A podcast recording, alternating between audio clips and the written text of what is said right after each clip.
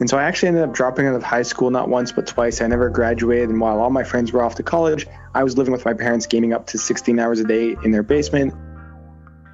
I remember I was I was drunk when they handed me my son in the hospital. They didn't know I was drunk. I worked with people who could stay abstinent from crack cocaine, and then they went back to prison because they could not stay abstinent from marijuana. They will send inappropriate pictures, primarily of their body parts. Our teens will send back their naked pictures or partially naked pictures. I had overdosed in eighth grade. I think that was shortly after I was suspended.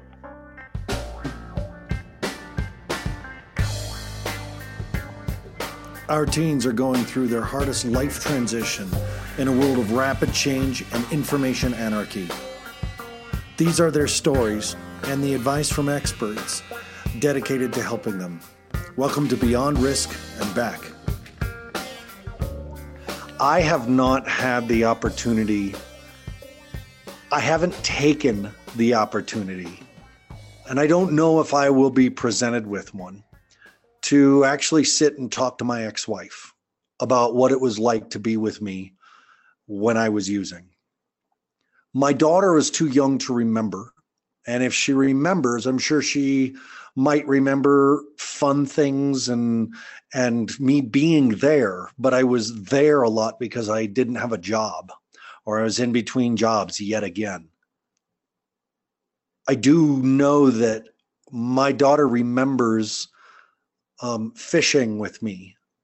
Uh, I would pick her up from her kindergarten, her preschool, and we would go fishing. And she remembers that as good daddy daughter time. But what she doesn't know is that I was hoping that I could eat. Because at that point, I was living in the back of my truck. There is a whole group of people who are victimized by people who are struggling. And addicts, people with mental illness, people who are just struggling with their life. They get so focused on themselves and even in their recovery. And I've said often that recovery is as selfish as addiction. But throughout addiction and throughout recovery, throughout that struggle, there are victims and they are family members. And it's really hard as an addict in recovery to then start to consider what you did. And I remember a kid in our facility many, many years ago who said very bluntly, I can handle what I'm doing to myself, but I can't handle what I'm putting my family through. When an addict can't handle something, they shut it out, or they drink it down, or they smoke it away. My guest today is the wife of one of my other guests, Doug. Doug was uh, interviewed by me on uh, the MJ Madness series. He's the author of the book, That's Why They Call It Dope. And his wife, Erin, wrote me after the show and very eloquently said, What about me? I want to talk. I want to say something. I want to talk about this. I want to talk about what it's like to live with someone who smoked pot like that for that long. And I'm so grateful because she's going to give voice to people who don't feel like they can stand up and say, Hey, this affected me too and they don't feel like they can say that because they're afraid that it'll cause too much pressure or too much stress or too much anguish, and that will send the recovering addict right back. Welcome to Beyond Risk and Back. My guest today is Erin Merar. Erin, thank you so, so much for being here. I'm so grateful for your email. Um, this I was you wrote it and I was like, oh my God, yes, a voice, a voice in the darkness. So thank you, thank you, thank you. Absolutely, Aaron. I, I appreciate um, the opportunity, and um, I'm really just believing that um, you know stories, testimonies are powerful, and they uh, they tell something that facts can't really express, and that's that's the heart and the emotion and the pain that's involved, and also the hope, the hope too. So um, I appreciate you having me. Thank you. You you know you've come right out of the gate saying something pretty profound, especially around the marijuana argument um, about whether it's addictive or not, or whether it's um, medicinal or not, or whether it's you know healthy or not. And you've just come out and said, you know, that there's something beyond the facts. Talk about that for a second. Yeah, you know, honestly, uh, I would have never signed up for this position in, in this place. Um, you know, I had a I had a high school where I, um, you know, was a probably typical high school kid and fooled around with alcohol and and tried weed and all that. But um, I I actually don't know a lot of facts about marijuana. I mean, I know some because I've had to. Um, I'm helping Doug a little bit with this book and just to inform myself but um, but what I do know is um, the, main effect that marijuana has had. Um, I, Doug and I've been married for 22 years. We'll be 23 in May. We have three um, amazing kids, but and he used for um, for 20 plus years of our marriage um, regularly. Um, eh, but the the main point that that uh, or I'm sorry, the main area that marijuana affected our family was interpersonally, relationally. And you know, I heard you talking about uh, when you were talking about fishing with your with your daughter. Um, you know, Doug, Doug was there. Doug was physically there. He went to all the soccer games. He um, was home for dinner every night. Uh, you know, he he um, I mean, he took care of the household things. He was physically there. But because weed affects um, I call it the heart. Again, it may be, you know, there's there's some things about it affects your your mind and all that, but it it comes through the heart because he was so incapacitated to connect emotionally and to um be a, a place of safety for our family and our kids.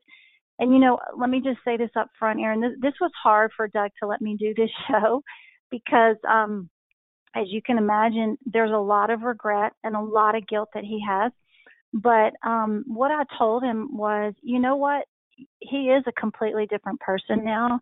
He's had a spiritual transformation, and he's also really just saw the light, I guess, with uh with what weed was doing to his life and our family. And so I, I really said, you know what, I'm not really telling on you, though I am, and you made choices. I'm really telling on uh, the deception of weed because it really it was you, but it wasn't you, and um, and that's really what I want to focus on. And uh, I want to say this up front too that that uh, you know I listened to your first podcast, and when you were talking about the uh, all the practitioners and the teachers are really struggling now with, you know, it used to be called I might not quote you perfectly, but it was the devil's weed, and now everybody thinks it's going to save the world. And where's the middle ground, you know? And it's funny that you said that because I had never heard it called the devil's weed because I just wasn't in that world. But one of the main attributes of a devil of the devil, if you believe in him, is deception. And he appears as an angel of light, but really behind him is a lot of destruction and a lot of damage and a lot of death. And what marijuana does to a person, and let me just speak from my own experience, what it did to Doug was it fooled him to think that he was a good husband. It fooled him to think that he was a good parent because he was present. He did go to the soccer games. He did sit at the table. But the deception was his heart was not connecting with anybody, you know? And so his kids, I mean, when you're young, you you don't, you know, as an adult, I'm able to process like for so long, Aaron, I thought that Doug was just an emotionally wounded guy. You know, he he grew up in a relatively normal home, but but there was some uh, lack of affirmation that he didn't receive, and and uh, and I think he's still you know working through that. But but um, I, I'm an adult and I'm able to sort of um, seek my wholeness somewhere else. And so I was able to look at Doug's isolation from the family emotionally and just sort of non empathetic with his kids and all these different things.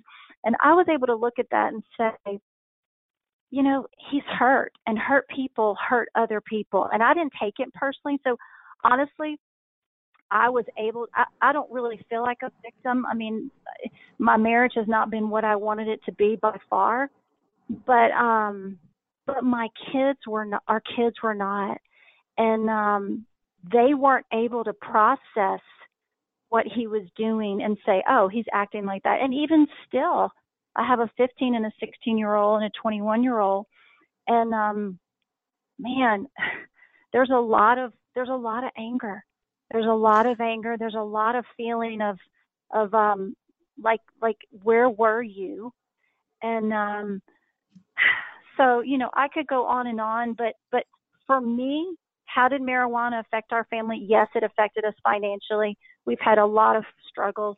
Our family has bailed us out. Doug, Doug, Doug had a good job. Um, he's been in medical sales, but because of the weed, anytime any, you know, difficulty happened at work, he changed jobs. So my oldest child, our oldest child, changed schools six times within uh, about seven years, eight years. Let me let me ask you this, and let me ask you this: um, Did Doug keep it a secret from you? Were, were, there were there secrets? Was he hiding it from you? Was he sneaking around? By was he? Did you ever find it? Talk, talk about the was was there secrets, or was he very much honest and open with it? Oh my goodness, no. He was completely uh, living a double life. I, I mean, we we've talked about this.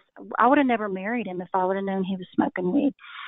And uh, he he kept it from me for 16 and a half years, wow. which is amazing because again, I kept so so let me tell you sort of the atmosphere of our home. If I had been educated about weed and the side effects emotionally, I might have picked up on it. But because I just thought he was this emotionally wounded guy that was just so difficult. Um, you've used you've uh, used emotionally wounded a couple times. Like like talk about what you mean by that. What it, what what do you mean emotionally know, wounded? Okay, I I mean I mean um, you know we were all created. I feel like to know that we're loved and we're valued, we're seen, we have purpose and um, you know, for for for reasons that I don't really want to go into, that's Doug's journey. He he he missed. He didn't get that, and so so he just um I think he was, you know, you asked him on the show, what pain were you running from, you know, to smoke for 35 years? And, you know, he said something about, you know, his vocation and not being fulfilled and stuff. And, you know that that that might have been part of it. I I think he started out as fun, but I think that um, just like all of us, we all we all have hurts and wounds, and when we don't know how to process them, Doug is a super in, uh, sensitive and passionate guy, and um, you know we jokingly say he's the woman in the relationship because he's just super tender, and I'm I'm a, I'm super strong, and, and, our personalities are, you know, not the typical male female, but he internalizes a lot of things. And I think he had some hurts and wounds, and I think that that uh, that he didn't want to deal with it. And and so when I say emotionally wounded, I just mean he didn't he he had some uh issues of lack of affirmation he didn't feel worth worthy and worth something you know but when he but, but when he was smoking he he calls it his personality bag you know he felt great he felt like, oh, okay, I I'm not as I'm not as uh, much of a loser as I thought I was. You know. Looking um, back, looking back, what are the what are the signs that you see now that you missed then? Whether it was the emotional stuff or like at, yeah. at any point did you go, man, there there's something going on, but I can't put my finger on it. I cannot tell you how many times I've said that. I, I, I said that my little inner circle of support system, my family and some close friends, I would say there is something like I I thought he had this deep dark secret, like literally like I don't know, I not he killed somebody, but I, I thought he just did this horrible thing and he just was just living under this guilt. all the while not knowing that he was smoking every single day. Um, the, the the things there there's there's probably two areas that that I became educated in that really helped me. The first was the physical, like literally, I'm 50, so I I kind of have the the Cheech and Chong idea of somebody smoking weed and they're just like literally can't talk, can't walk, and they're just you know in another world. And um, clearly Doug wasn't that way, and so I I just I didn't even consider that he was high. Um, the one little area of physical that I learned was was just about the pupils being dilated. I mean, that was so simple for me, but once it was exposed that I found out that he'd been smoking, um, I literally started looking at that on a regular basis. Um, and then I also just started educating myself on the emotional side effects. You know that uh, he was always um, he was very his his emotional stability was just fluctuating. He he he was never um, even keel. You know, um, there was a lot of volatility, like slamming doors and and uh, you know strings of cuss words that my kids would just run for cover in their room. And and again, I'm like, God, what is the world? And so, what I'm, I mean, that's all completely gone. He's only been oh. clean for a year. He's only been clean for a year. And, and I guess that walking. I get I guess that's okay. where where my question comes from is how do you know that this is related to marijuana? Because he has only been clean for a year and he is a completely it has not happened one time. Not one hmm. time. And he's still on his journey emotionally to sort of, of address the why of why he was smoking. So those things are still in process, but all of the, uh, you know, irritability, the the isolation, the the um, slamming doors and all that, that it literally disappeared. Literally, well, I shouldn't say overnight. It was, you know, he shared with me it's a 30 day thing in your body. But sure. once we passed that, it was gone. It was completely gone. What do you so, what do you, you know, do with your resentment of this? I mean, and and you know, I I really heard what you what you said earlier about not wanting to tell on Doug. And uh-huh. this this part's hard. And so I just want to say that if if I had Doug on the phone, and I know he's going to to listen to this, and I and I hope he does because he and he and I had a great connection when we spoke, and and as one recovering addict to another, I have I'm coming up on 20 years sobriety. Marijuana was my drug of choice, and I want to say to Doug, this is the hard part. This is the part where you steel yourself and take a look at the damage that you cause and let it make you a better person and not send you mm-hmm. back. Right. And so now that I've sent that message to Doug, I want to say, what do you do with your resentment of of having your husband not being honest with you, and and that there are financial anomalies that never quite mm-hmm. got explained um, honestly? What yeah. are you doing yeah. with your resentment? How does your healing look? And and, and are you resentful or are you compassionate? Because he's he was struggling with a lot of pain and was medicating and it was causing more damage than good. Like like how do you see this? You know maybe i would have been compassionate in the beginning but when it goes for so long um my compassion completely uh dissipated. Um you know i think the forgiveness part is is completely separate from um from Doug. And you know, you may have heard this uh, this phrase, but you know, unforgiveness is is really only detrimental to the person who who holds it. And uh, it's like being poisoned and expecting the other person to die. And you know, uh, I, I have a deep faith in God, and, and I know that um, I have I have been forgiven of much. And so my my spiritual journey really is what empowered me to forgive him. It was certainly a process, um, but but I did forgive him, um, and I wholeheartedly. However, um, forgiveness and um, a change of life are two different things. And so, though I forgave him, I did absolutely um, establish certain requirements of, of of of a life change, or else um, our marriage would not work.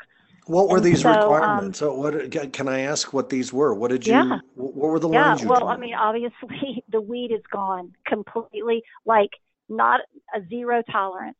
There is there is no weed. That was the first. Um, the second was um, he lived an isolated life for so long. It life was about Doug and about Doug only, and um, and that's what that's what you know that's what addicts do. I mean, it, that, that's what it is.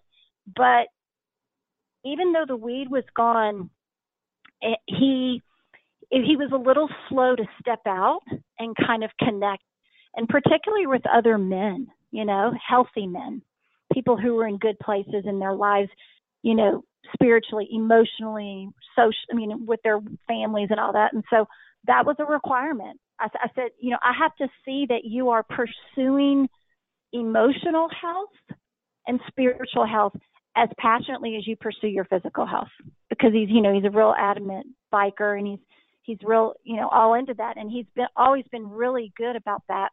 But the emotional component and the spiritual component about intentionally purposely seeking out um, wholeness and, and, and health um, i had to require that and so i mean for us you know it may look different for everybody but for me it was um, that he, he, he got involved in, in some sort of men's group where he began to tell his story and, and share with them the, the the the hard truth. Um, it also meant, you know, that spiritually we- we're involved in a church together and we're, we're pursuing a relationship with God together. Um, and also, it meant taking responsibility um, for the pain that he's caused. You know, part of this whole thing that, that's so frustrating with weed is that it's so deceiving that they can't see what they what they're doing and what they've done. And even I joked with Doug on the show. He he made a comment to you. He was talking about that his biggest regret was was with his children. But then at the end he said something about you know I lied to my wife and it cuts deep but you know I was a pretty good husband and I I I pulled him aside the other day I said honey how were you a good husband I mean you came home and brought a paycheck but you were in another world. You couldn't be. And he's like, eh, he loves to keep going back to the title of his book. Well, that's why they call it dope, Erin, because you think you were, because you didn't sleep with another woman and then you didn't do all these things. But emotionally and and just you know financially everything. He he wasn't able to be his best. He just wasn't. And uh so so the requirements for me are the are those. But you know i'll be honest aaron he was he was at that point anyway. Um sure. he kind of came to it on his own that he was um 50 years old and he didn't have much to show for his life and his family Now that's a that's know. a hard that's a hard piece for for addicts when you when and and there's a there's a process to overcome that, but the process is counterintuitive to the makeup time. Like like it, I was 28 when I finally woke up and said, "Oh my Mhm. God! Like like what have I done?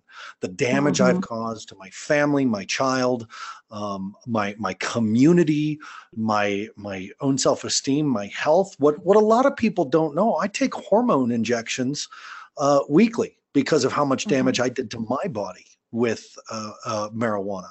Um, I'm I'm on a ton of supplements because I fried my brain out and have to keep my brain operating. Uh, at, at you know, d- d- try to keep it operating.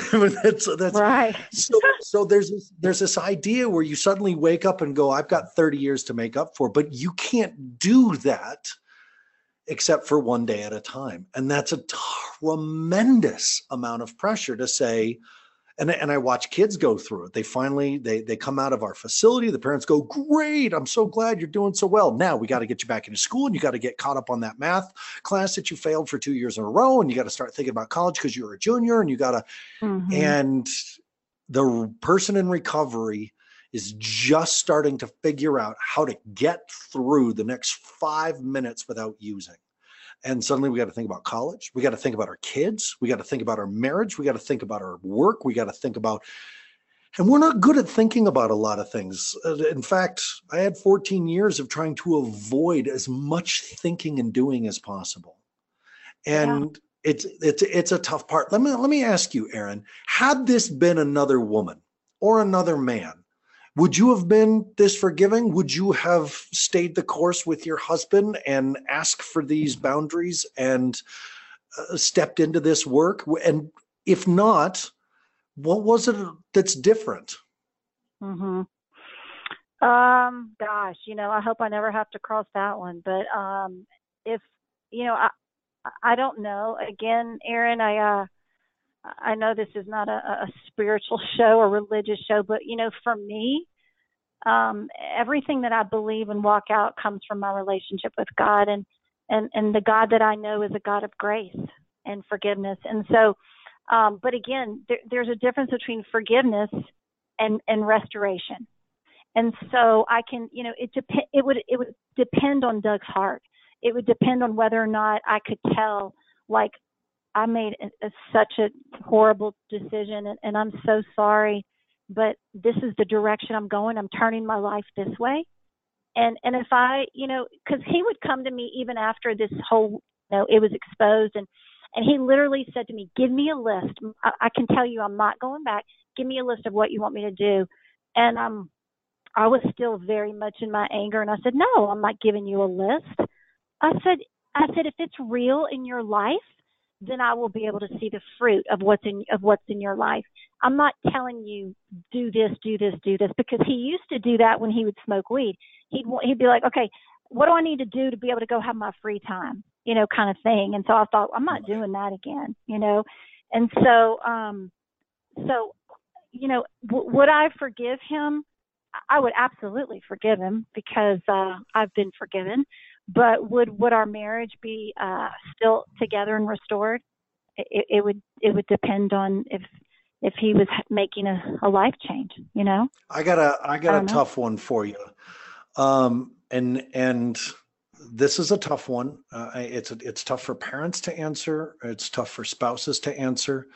It's tough for exes to answer. But I believe okay. within this answer we find some of our greatest truths about ourselves. Um, how did you enable this behavior? Oh, 100%. 100%. Um, because I believe so much in unconditional love, that that's a healing force. Um, I thought if I just love him enough, and and you know, then then he will. All these emotional wounds will be healed. Like unconditional love, you know, will just heal him. But but there were two things that I, looking back, um, one is I misdefined love because I was thinking love was just acceptance and positive affirmation and and I believe in you and you're wonderful and support because because he had a kind of a self-critical nature and he just felt like he never matched up, you know. So I thought, okay, I'm going to be the biggest cheerleader. But that's not the full definition of love. Love speaks the truth. And and love corrects and love love confronts and, and love when you see someone going off a cliff love says stop you're about to fall off the cliff. Well he was falling off the cliff so many times with our kids and i did confront him so many times. I can't tell you the number of times i walked into his office and he was holding a picture of one of our kids crying. And i'd say well, what's what what? And he'd be like i don't have any relationship with my kids. And i'd be like then do something about it. Here, here's a book. Let's go to a parenting conference. Da, da, da, but he never did because clearly he was smoking and that was his, you know, that was his life. Um, but um, I I definitely enabled by not confronting because of what you said earlier. There were many times I confront about his behavior, Aaron. Um, many times but what would happen was um he would get real just like you said real real defensive real um like um maybe tell me i'm judgmental or something and i can't ever do anything right and this and this and then it never produced a change. It just never did anything. So after a while, you just sort of give up. You're just like, okay, well, been there, done that. That didn't work. You know, he's, I mean, so you just, you just sort of, you just sort of live with it. You know, if I, if I could go back all over again, I've thought about this many times. The first time I caught Doug smoking, okay, so he lied to me for 16 years, but there were two incidents within 16 years that I caught him smoking. Okay. I caught him six months after we got married, and then I caught him about five years later, maybe something like that. If I, the six months when I caught him, honestly, I should have said, I'm, I'm sorry, I didn't sign up for this. And, you know, I did. I called my parents and everything. I, I mean, I was devastated um, because that was so not in my world. But, um, but he just lied to me and he said, okay, I'm sorry, I'll never do it again. And then he just hit it so well. I, I thought it was done. I thought it was over, you know? Um, but looking back, um, how did I enable? I, I just did not confront because I thought it would hurt him. And I did not set up healthy boundaries. I, let me just in, um, insert this. Honestly, my Bible that has changed the course, that has changed our relationship and really brought this to a head is a book. Um, I don't know if you've heard of it by Henry Cloud, who's a psychologist, Boundaries. It's called Boundaries. It's a bestseller. But Sure. um, yeah, yeah. And so that that empowered me to know that setting boundaries was a good thing, a healthy thing, a loving thing. Even though it caused Doug's life to sort of start spiraling, and he got mad at me and all these things, you know, before we kind of had the, the turnaround. Um, it empowered me to know that that this is this is a good thing. This is a What do healthy thing. what are you and Doug, uh, how do you guys talk to the children about this, about the stress that you guys are going through and the, the anxious nature around the recovery and in the past year? How have you guys brought the children in on this process? Well, you know, they're 15, 16, and 21. My oldest is out of the house now. Um, and you know, all kids, all the children are different, so they all process things and respond differently. But you know, when they when they're 15 and 16, I mean, they know what's going on. You know, wh- whether or not they can articulate it, and you know, they're not. They come to us. Um, they know what's going on, and so we've had multiple family conversations. Uh, you know, that I initiated and said, okay, we're going to talk about this. This is what's going on. This is where Dad is, and there was a time where uh the first time we talked and then there was then he was you know this was years ago clean for a while then he fell again and and then we had another family conversation. I wasn't sure if i mean i had to be real honest. I was like listen i don't know if our marriage is going to work or not. So this is where we are and uh you know it's it is very difficult. So this is the hard and ugly part that i really you know those those pot smoking parents that you refer to that got so mad at you about the first comp uh first program um, those are the people that I just want to um, say, "Co- come talk to my kids, okay? Come talk to my kids, and um, or better yet, talk to your kids and ask them what what is. Do you like the relationship that we have? And uh, what do you think about dad or mom? What do you think about my smoking? And because I guarantee you, it's very different than what what the parent thinks. You know uh one of my kids is one of our kids is extremely angry extremely angry. And um and and so we're walking through that. Um the other one is is sort of just you know um i think trying to regain respect for Doug you know that's a huge one. There's there's just been no respect. And and and so you know he said in the first program or when he talked, he said, you know, he didn't take part in in most of the parenting. And I said, honey, you didn't take part in any of the parenting. I had to be the mom and the dad because um you, you just didn't engage. Again, he had shame, he had guilt, and uh he knew he was a hypocrite, you know, at the, at that point. And so you know, one of the most powerful things that this might be a little off subject, but I just want to make sure we get this in, um, Aaron, is that when I was deciding whether or not our, uh, you know, I was going to stay with him and just all these different things. This one of the, the Henry Cloud book, Boundaries, he talks about this, uh, not experiment, but this exercise called Play the Movie.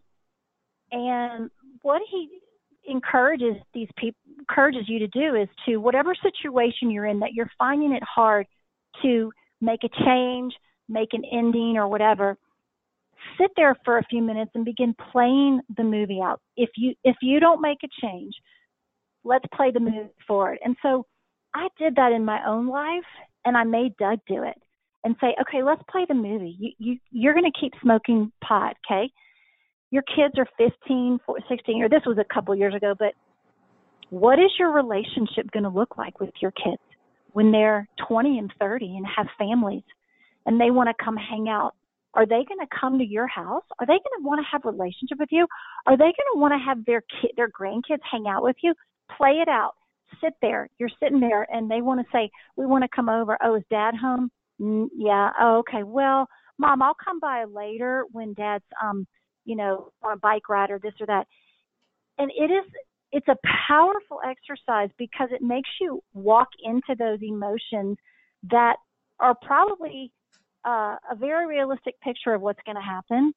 And um, I encourage those uh, pot smoking parents, particularly, to do that, to play the movie of what is their relationship like with their kids going to be, um, you know, and and also begin to ask themselves questions. You know, the whole thing about people when people say weed is harmless, um, and and I actually looked up the word harmless. I'm like, I hear that so often. W- what does harmless mean? And it's you know it's pretty clear having no negative side effects, benign, all these things. And and I think what I start started responding to these people is that um, it's kind of like this is a silly example, but it's just a good word picture. You know, you go to the dentist and you get your mouth numb and you get two or three shots, and when you can't feel your tongue, you can't feel anything, you can't chew, drink, all these things. But it doesn't affect your arms, right?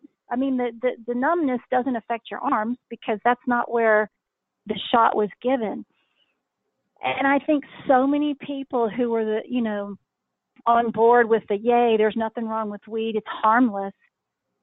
Yeah, it's harmless um, for you to do some functions, for you to possibly make your breakfast, and for you to you know mow the yard, and for you to do some harmless things. Yeah, your arms are still free, but your heart is numb, and your heart is is not engaged with those who are you who you're in closest relationship to and so don't fool yourself in thinking that it's harmless to those relationships because it's a, that's a complete lie it just you know it, it, it is harming your relationships Erin what's going to be your response when people listen to this podcast or don't listen to this podcast and say you know you're nagging you're a crazy christian you're you know blaming the devil you're right. uh you know what what what's what's going to be your response for for for the people who are saying you're embellishing for the sake of forwarding the government conspiracy of prohibition or whatever the hell they're going to say about yeah. this yeah you know what, Aaron? I mean, honestly, as with anything, I can't convince anybody that of something that they want to believe. You know, and uh, they if they want to believe it that that there's nothing wrong with it, then then they're going to do it. Um, I just feel like it's kind of like you, you said you you you feel like the pot industry is, or marijuana industry is is uh, forget the wording, but something about writing the pages right out of the um, cigarette industry. Yeah. You know, they're they're just sort of following their lead, and you know they they have that ad out there um, of the woman on TV with the cigarettes, and she can't talk, her throat, and you know all these different things of that how cigarettes have, you know, just destroyed her life, and um, you know, all I can tell you is is my story, and um, I wish they would come interview my kids. That's really all I could tell you. See, because my kids don't have anything to gain. What do I have to gain? I don't have anything to gain. I'm not trying to proselytize anybody. I'm just saying that I'm just telling you that that weed has stolen so much of our lives, and um, and you're, you know, you're just believing a, a lie. I mean, I, I have a family member that that that I get in these conversations with constantly, and and, and it's because, especially in Colorado, it has become so norm that it they just they don't think there's anything there's nothing harmful about it you know and you know it's it, i guess it's like anything aaron you have to want to change it's like you have to want to change you have to want to know the truth. You have to value things. But one thing I will I will tell you, this was about five years ago, um, that had a really big big impact on Doug is is um you know he started thinking more long term and that's a whole other story how that came into play but really it was about playing the movie and um and it was about looking at the end of his life you know, there was this guy who's, um, you know, he's not a he, he's not a, a preacher. He's just he wrote this book. I forgot his name, but he's just talking about purpose in life. And he said, picture yourself at your funeral, and what do you want your kids to say about you at your funeral? What do you want those closest to you to say about your life, about your how you your relationships, and then begin living your life backwards from that place and that was a really powerful exercise because at least it began him thinking long term because pot smokers typically are only thinking short term. I don't feel like dealing with today, let me get high or let's go have a good time, let me, you know, let me get high. But but they don't think long term. And, and um you know, it's kind of foolish to not think long term um and and just live in the moment. Erin, what are you gonna what are you gonna do with this? Like, here's what I want to say, and, and this is this is us wrapping up this call, and I I have a feeling that you could talk about this for months. This this is big. I, I, I hear the passion in your voice. I hear the clarity of your mind. You're you're communicating very beautifully and very eloquently. I'm sure there's a ton of wives and husbands out there mm-hmm. Christian and not Christian, who are feeling and hearing and saying yes to everything that you're saying. And it would be a shame, and this is just my opinion, it would be a shame yeah. if you talking about this like this stopped here with this podcast. So I want to know what are you going to do with this? How are, how are you going to take this message? Mm-hmm. You know, like I said, I never would have signed up for this uh, pot, but um, it, it's really beyond pot. You know, it, it is a, it is about weed because it's such a just insanity right now, especially in Colorado. And I think one of the best things to do is take your pain and make it make it uh, put some purpose into it and use it to help others. So, however that looks, whether it's um, you know speaking at, at schools or you know like with Doug with his book but um I am. I'm go- I'm going to share I'm going to going to share our story as, as often as I can. Um but uh more than that Aaron I feel like you know what? Cuz these kids that's my heart is kids cuz Doug and I talk like man if he would have known the things that he knows now at you know 15 16 17 and that is that that you know what you whether you believe in a god or not you were born for a purpose. You have value. You have giftings. You are loved. And and i feel like when those just sort of foundational things are deposited in in kids hearts that it's it's not like they walk through life then they don't have to walk through life just sort of saying no to everything like oh shoot there's weed. No okay i can't do that. Oh no no alcohol okay can't do that. No okay. But what it is is they have such a sense of purpose and identity in their life. Like i am loved. I was created for something great. That they have that as a goal in front of them. And so it's like a runner in a race you know, you have all the fans cheering, you have people doing all these things on the side that could be real distracting. But when you know that that finish line is right there, and you are, you know, I am getting to that line, then then it's easier to sort of say no to all these distractions on the side.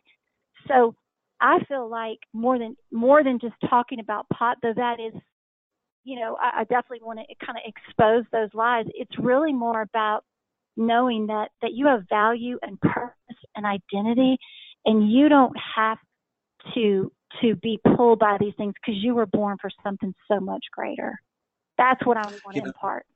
I, I, you say you didn't sign up for this, but as you know, man plans, God laughs, and I, yeah. I, you're you're good at this. You you you and your husband. There's a mission here. There's a there's a vision here. There's passion and there's purpose. And I understand when you talk about, you know, the pain and and having mm-hmm. that becoming a direction and so my favorite sayings is that wound is the way that pain is the path that mess is the yeah, message yeah that's and true the i thank you I, you've put words to things that i think people really struggle to and i do spend a lot of my time talking with experts and talking with people who have struggled are struggling or have survived the struggle but we have forgotten the bystanders who have gone through the heaven and hell along with people they love and mm-hmm. it really it really brings into my focus a desire to get out there and provide support for those people so Erin yeah. thank you so much i really oh, appreciate thank you aaron you and listen i just want to tell me. you too yeah i want to tell you that um you know I, there's such a compassion in your voice that i hear and i've shared your podcast with so many people and I just applaud you because um, you are an unsung hero back there, you know, and, and I just I think what you're doing is is amazing. And uh, you know, you talked about people throwing rocks at you out there. You know what?